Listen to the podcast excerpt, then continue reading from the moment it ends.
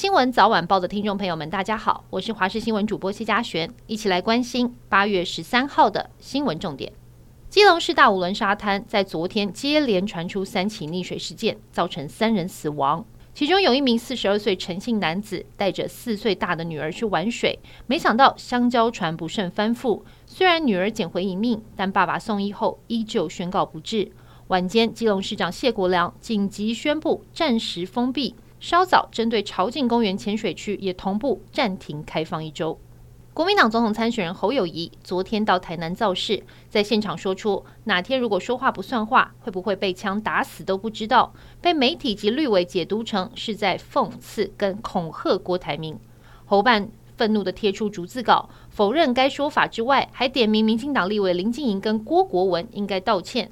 对此，郭国文表示，侯办不用花这么多时间操作，应该处理的是侯友谊常失言的嘴。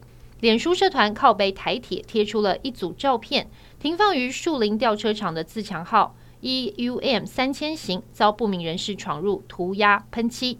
铁路警察局台北分局接获通报之后，立刻派遣树林派出所会同侦查队前往现场勘查采证，将依照违反铁路法第六十八之二条进行侦办。今天是吹西南风的天气，但是水汽较少。气象粉砖台湾台风论坛就表示，要把握短暂的好天气了，因为下周二到三，季风低压槽带往台湾延伸，西南风将会增强，带来丰沛水汽。中南部会有不定时雷阵雨。到了周四周五，低压带中心就在台湾附近，将是降雨高峰期。美国夏威夷州毛伊岛野火累计八十死，有一段居民逃生的影片在网络疯传。只见沿途房屋、大树、汽车等一切熟悉事物都被火舌吞噬，橘红烈焰不断猛窜，仿佛随时都要烧到镜头上，现场宛如炼狱。甚至居民还看到有女子倒卧在路边，但因为不确定是生是死，也不敢下车查看或救援。